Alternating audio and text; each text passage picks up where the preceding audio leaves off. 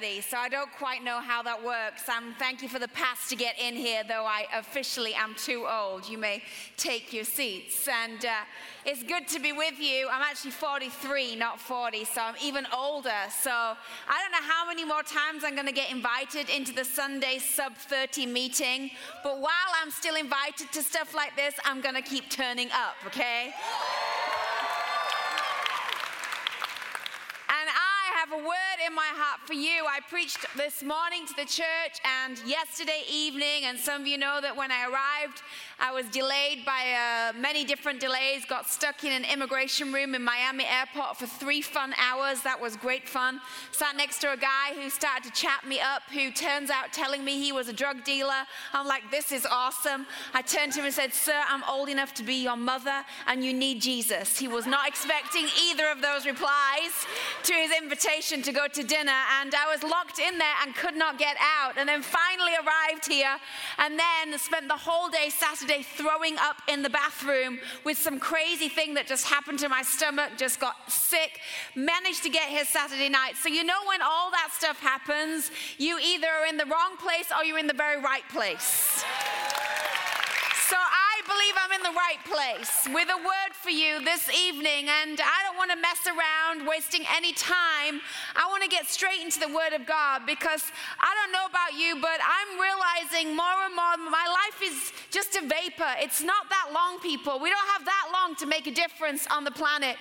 And right now in this room is God's answer to the planet. You are His solution to so many of the problems that are around you. And any church that invests this much in this generation means that there is a great expectation on you for the future. There are churches all over the world that don't have the equivalent of what you have right now. There is no sub 30 group, there is no riot night, there is no coming together for worship that is catering to you as a young person. There is none of that going on in a lot of churches on the planet. And so to be in a church where you are heavily invested in, with that comes a lot of responsibility.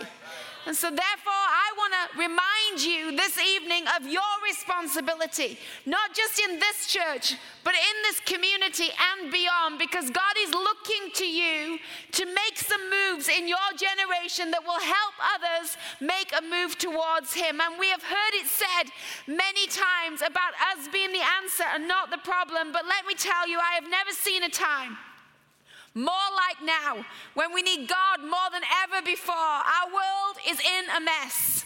All you have to do is turn on the TV and watch the news to see the confusion, to see the hatred that is breeding in the dark places, to see how person is turning against person because of the color of their skin, to see how people are judged and people are segregated and separated over issues of how they live their life. The world is in a distress and the world is in a mess, and the church, therefore, has a job to do like no other time. And that's why I speak to you this evening with an urgency. Yeah because in your lifetime, on your watch, there is a greater need than there has ever been before for you to wake up to your responsibility.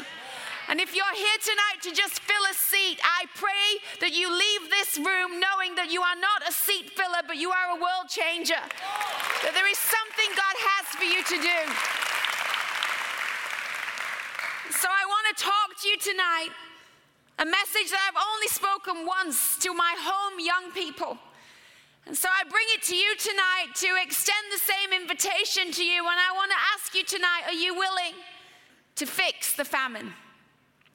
I believe there is a spiritual famine in the earth right now a famine of truth, a famine of morality, a famine of righteousness a famine of honor, a famine of respect, a famine of values. There is a famine in our world right now, a, a famine of so many things that God says we need in order to live our life well and to live our right, life right. Famine, the word simply means when there is scarcity, when there is lack, when there is deficiency, and when there is a short supply. And we understand the word famine when it comes to a natural disaster. We understand pictures of children that are starving because they are born into a situation of famine and lack and drought and short supply. But we must understand that the same is true in the spiritual. That when there is a lack, when there is a drought, when there is a short supply of the things that God says He needs us to walk out on the earth in order for the earth to be well. When there is a famine of those things, our world becomes topsy turvy and all manner of dysfunction begins to happen because famine leads to starvation. And when people are starving in the natural, they become desperate and begin to eat anything. And when people are starving in the spiritual, they become desperate and they begin to eat anything. They will eat anyone's lies, they will eat anyone's bit of value that they give them. They'll eat anyone's love. They'll take from anyone because they're starving of real love. They're starving of real affection. They're starving of real value and real truth. And so they will eat the lie that they are given whether it's on social media or on TV, whether it's through a celebrity Hollywood star that is peddling their own version of what they feel is good food, but we know it is not good food. But the Word of God is true food. His Word is light unto our path, it is meat to our body, it is food to our soul. But when you are in an environment where people are starving, they don't just begin to die within themselves, but they begin to pick at one another. When people are really desperate and really hungry, it even gets to the point where they will cannibalize one another.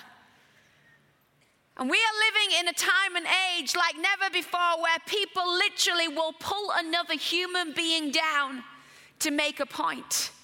Where a guy will look at a girl as if she is a piece of meat and will rate her on her appearance and how she is dressed and will value her on her outward appearance, all we are doing is dehumanizing a daughter of God that He created in His image. And that's why we have all kinds sexual abuse and sexual immorality and things like rape that happen in high schools and on the streets where you and I live. Why? Because in our starvation of truth and of what is right, all manner of wrong is allowed to breed. All you have to do is flick through the TV channels. I've decided there is nothing much worth watching on TV anymore. I turned the TV on and I, the other day, was running on my treadmill and I was flicking the channels and I flicked across a show.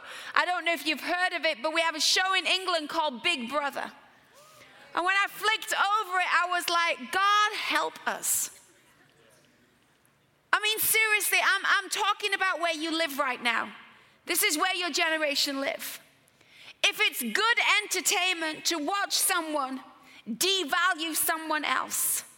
If it's good entertainment for people to get their clothes off on TV so that we can all see what, everything they have and we somehow feel that's worth our time and investment of watching, if that has become the norm of what your generation eat and digest, make no wonder this generation is sick from the inside out. They're sick. This is the serious business that God chose to have you born at this time in this generation to be a solution to. He handpicked the timing of your life for this time in history. And so you have to wake up to the fact that in your time there is a famine which God is asking you to fix. And if we laugh at the same junk that the world laugh at, and if we find it okay to say the things the world say okay, and if we go with the flow and carry on feeding the famine that is in our generation, then we are no solution. We are just adding to the problem. But the good news is that God uses famines to turn situations around. God used famines throughout Scripture to bring awareness of who He was at a whole nother level. God used famines to redirect entire nations to their knees to call on Him for supply. God used famines to raise up unusual leaders it took a famine to get Abraham to Egypt. It took a famine to get Ruth to meet Boaz. It took a famine to get Joseph to be a prime minister. It took a famine to take a nation to fall at the feet of a prophet and ask him to call on his God. Famines are times when God will rise up his own choice of leaders, and therefore you are highly chosen in this season. Famines are times not for us to fear, but there are times for us to wake up. And you must wake up and realize we are not doing business as usual. People are starving, and you have the food that they need in this day and age. I want to show you from a natural famine in the Bible how God was able to use some unusual people to fix a famine that would then feed a nation. There's a famine in the Bible, it happened in 2 Kings. It was a famine that happened in the place called Samaria, and Samaria was known for idol worship. It was a place that did not call on God and did not value God, and this place was under siege and went into severe famine. And as I read about the famine, I want you to think not just of the natural famine that's going on here, but of the spiritual famine I have just referred to. It says there was a great famine in the city, and the famine lasted so long that a donkey's head was selling for 80 shekels of silver, and a quarter of a cab of seed pods, and that, in other words, is bird poo. Seed pods was dove's dung, which is bird poo, was selling for five shekels of silver. So people were taking all of their money because of the famine to buy things they would never normally eat because they were so desperate for food. And people now, because they are so desperate for love, are spending money in the wrong places to find it. And people that are so desperate for value are spending money on an addiction to try and give them a sense a feeling and a sense of a high. And people are going to all the wrong places to find something that they waste their time and effort and energy on that in a normal time with the right food you would never even consider eating. Wow. He says they were eating stuff they would never consider to eat, but it got worse. It says the king was walking along the wall of the city and the woman cried out, Oh, king, help me, help me. And the king turned and said to her, If the Lord doesn't help you, how can I help you? Where am I supposed to get help from? And then he said to her, Well, what's the matter? And she answered, Well, this woman here, she said to me, Because we're starving, why don't you give up your son so we may eat him today? And tomorrow we will eat my son. So we cooked my son and we ate him. And then the next day I said to her, Give up your son, it's your turn, so we may eat him. But she had hidden him away. What a weird thing to put in the Bible. But when I tell you that spiritually, when people are starving, they will eat one another, they will tear down one another. They will attack one another. They will pull out a gun and shoot one another. This is not a surprise. Though it is shocking in the reading, I could read the same account, but I could read it about Orlando, Florida. I could read the same account, but I could read it about one person harming another person just because of race or because of a disagreement that happened. I could read the same account about what we are doing to one another in a famine. And this woman, she calls out to the one who was in leadership at the time, the king, who should have been able to help. And she says, Oh, king, can you help me? And as she calls to him, he goes, If God can't help you, how can I help help you. And he begins when she tells him, her, tells her story to him to rip his clothes. And he goes off and he disappears behind his walled castle walls. And he begins to shout and blaspheme God and blame God. I tell you, the world are looking to the wrong leaders. They're looking to the one that walks on the wall wearing the robe. They're looking to the one that's running for the presidential office. They're looking to the one that is standing up saying, I have the answers. But I tell you, God is going to raise up leaders that are not walking on the walls, but are within the walls.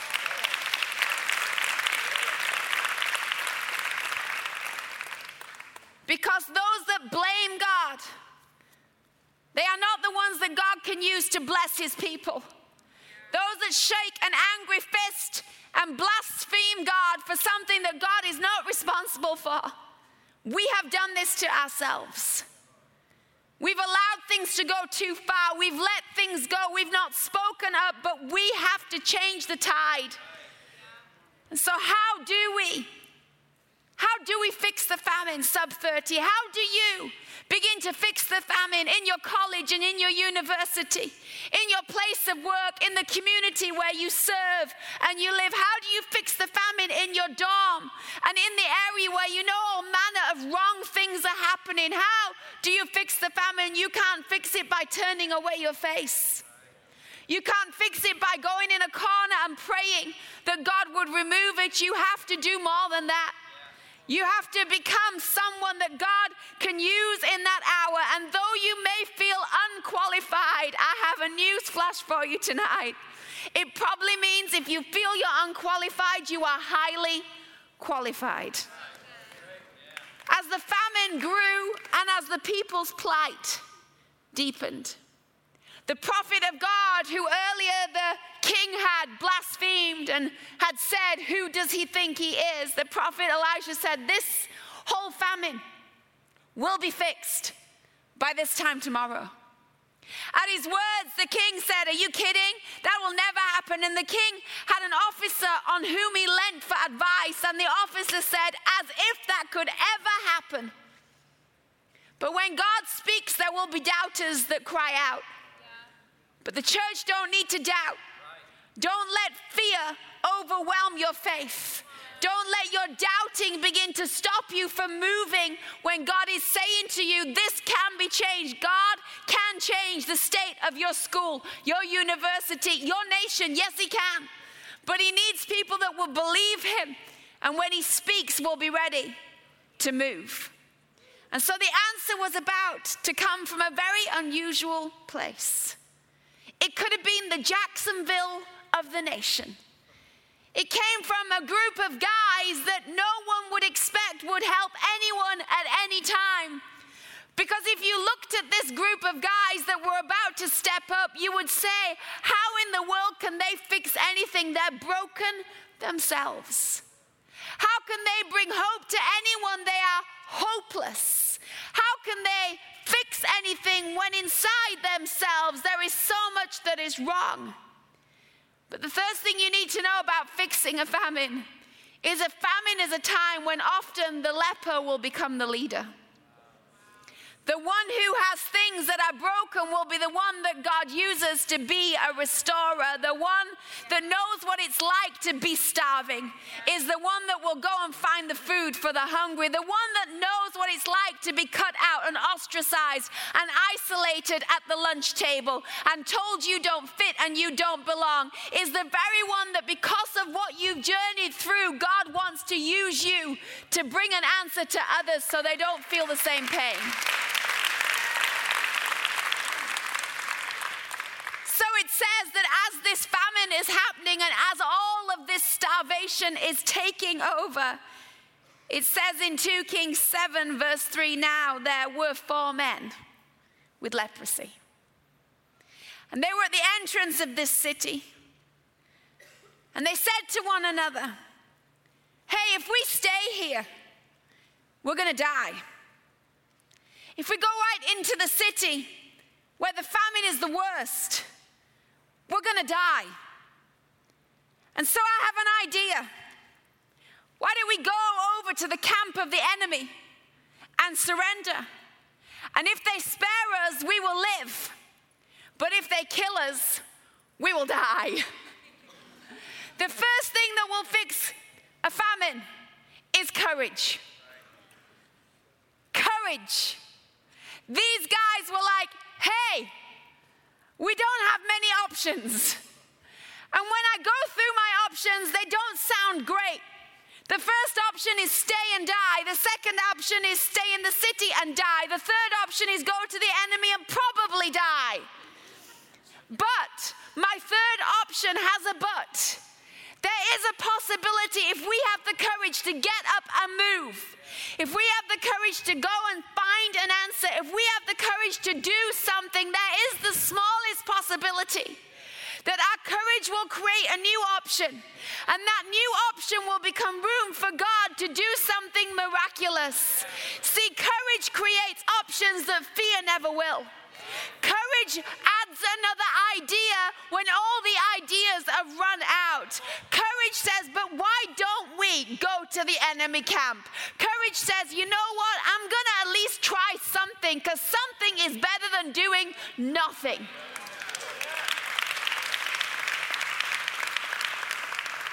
It was courage that got Esther out of the harem where she was being pampered for the king. And she said, I know that my people are going to die.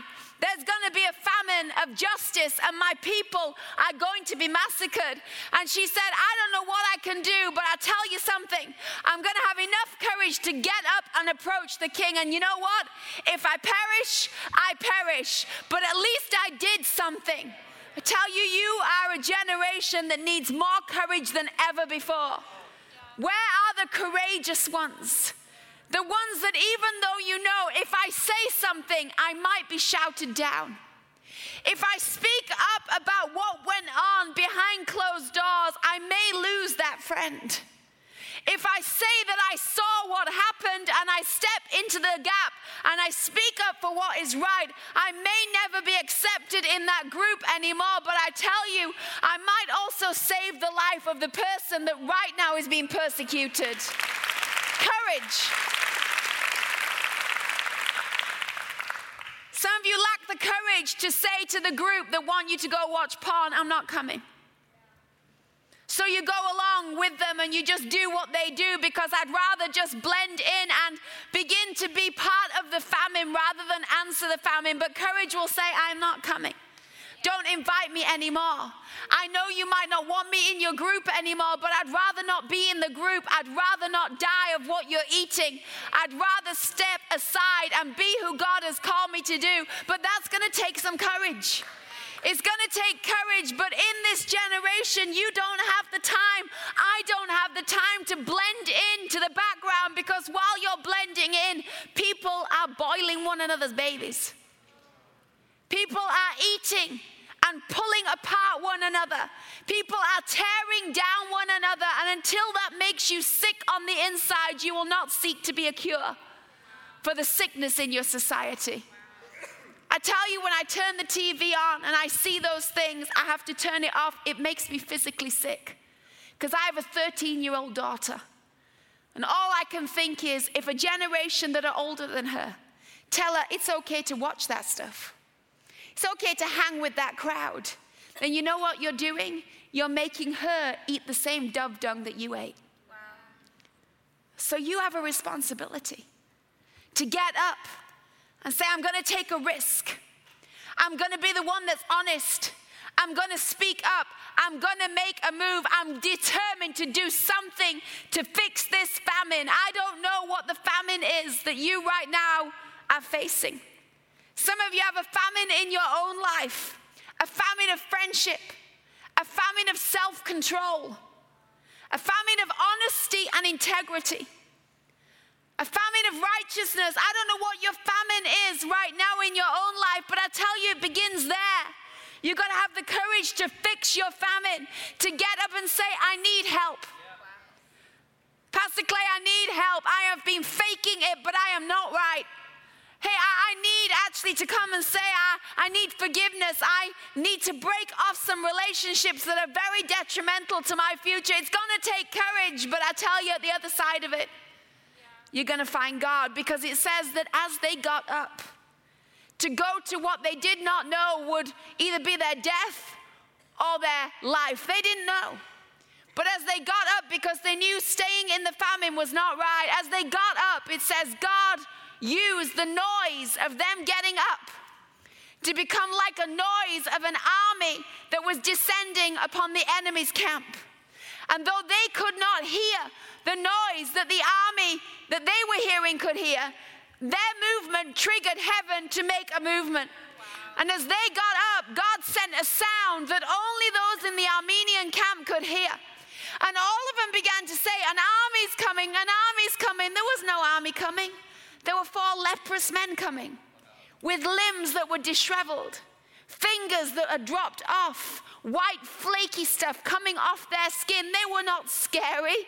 They didn't have weapons. They were coming, four of them broken, rejected, isolated, thrown out of the community that they wanted to be accepted by. They were the least of the least in so many ways.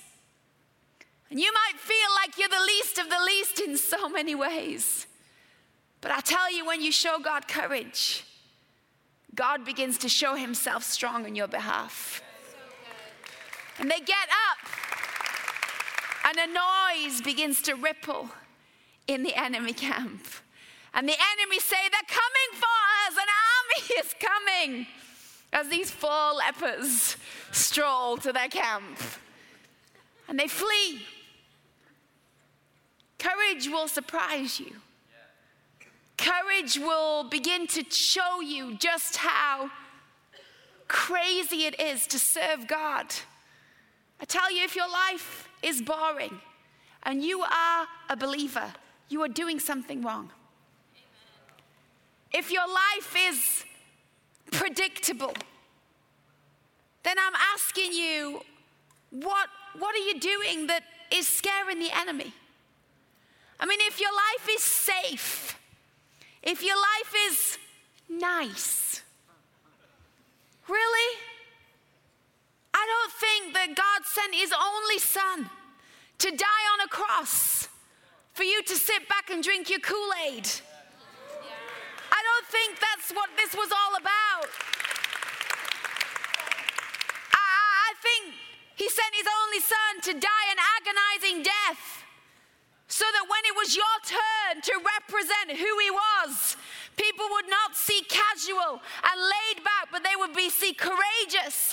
And the lion that we sang about earlier, they would see people that had guts. They would see people that were fierce in their faith. They would see people that when you walk in a room, those that are in famine would say, Food that is good for my soul has just arrived.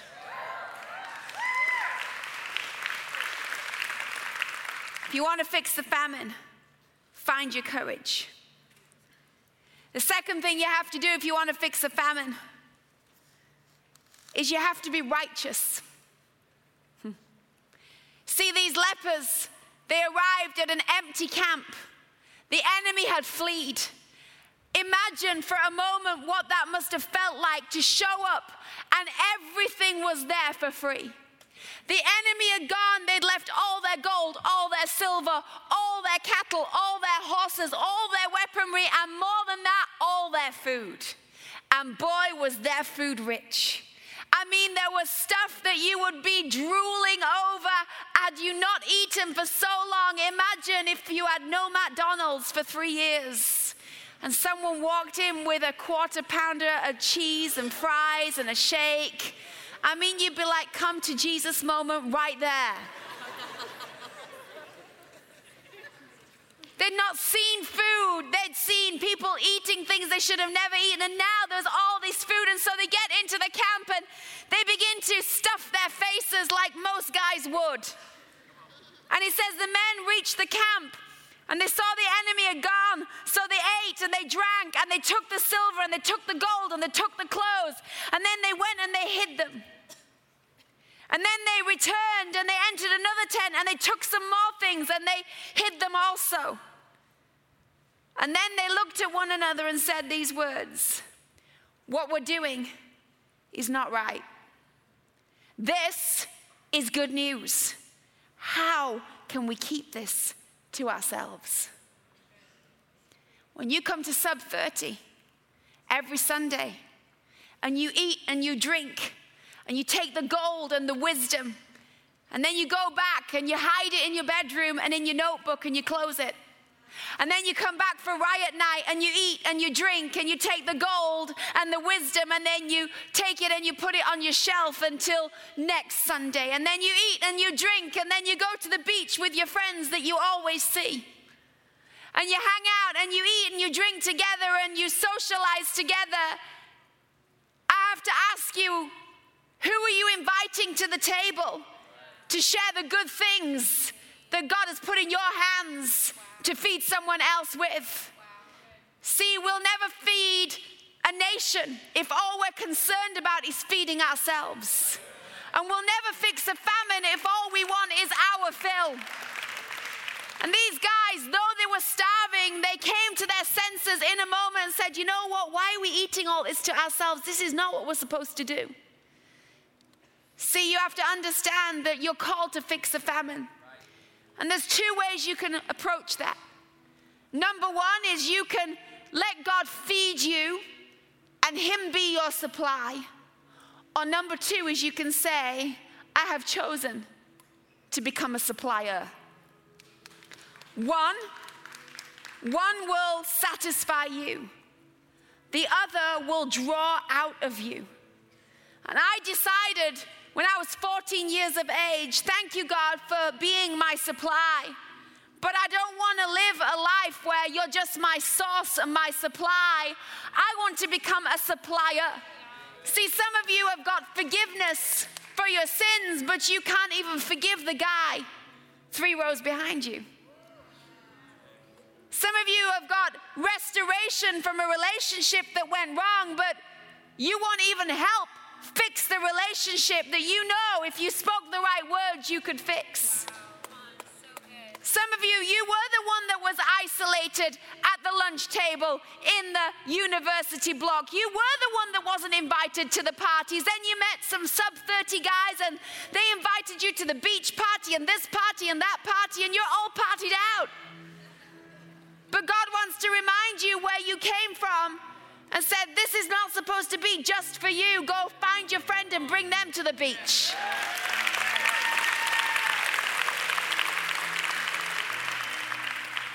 Let me tell you, if anyone deserved to keep this food to themselves, it was the lepers. I mean, they had been kicked out of town. They weren't even given food off people's plates because no one wanted to go near them because of the disease that was on them. These guys knew what it was to be shunned and to be left out and not to be included. And sometimes the thing that is taken from you and you feel you weren't given. You weren't given the love, you weren't given the praise, you weren't given the inclusion. It could be that thing that is the hardest for you to let go towards someone else. But they had to overcome their own offense and realize we're only repeating a cycle if we keep this to ourselves. But I'm deciding today not to continue the famine, but to fix the famine. Courage, doing the right thing. Might not feel right to say sorry. It might not feel right to forgive. It might not feel goosebumpy to go and fix that situation, but I tell you, you've got to do the right thing.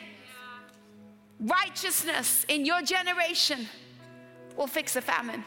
Stand up and say what's right. Speak up for what is right. Don't go along with the crowd, but be the one who will do right. And finally, time's gone, but it says, and you can read it for yourself. It's just an interesting little piece of information that it throws in at the end of this story. Because it says that as they go back to tell everyone, we found food,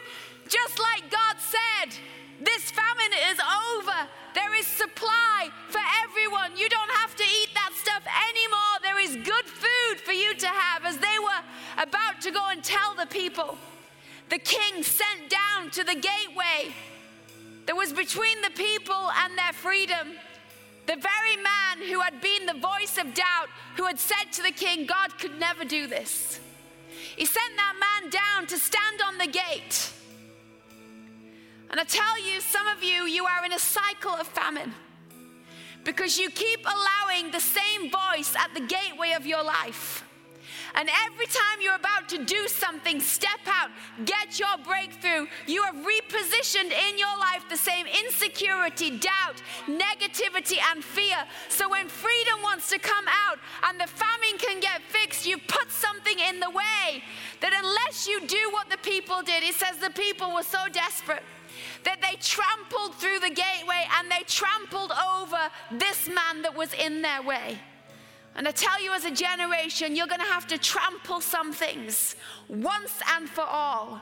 If you're going to be the answer in this time that God is raising up, you're going to have to trample peer pressure. You're going to have to trample what will they say. You're going to have to trample the status quo. You're going to have to trample what people want to put in the gateway. So I close by asking you Will you fix the famine? In your own life. Where's your famine? Right now, where is it if you said, I know I have no self control? I can guarantee you, where you have a famine of self control, you are eating spiritually things that are bad for you. You are watching things that are toxic to your soul. You are in relationships that are hurting you, not helping you, because where there's a famine of self control, you begin to eat things you would never eat if you had self control. Some of you, you're in a famine of loneliness, a famine where you have no real friends, and therefore you have a life that because that's the area where you're in famine, you have substituted real friendship with fake friends with people that say they're there for you, but they ain't there for you, they're just using you. Because we begin to eat the things that are on offer to us when we're starving for the real thing. Some of you are living a fake life because you have a famine of honesty. You're not real with anybody, and so you're fake to everybody. And inside, you're dying because when you live in a famine of honesty, Lies become your diet. And lies will not build you up, but they will tear you down.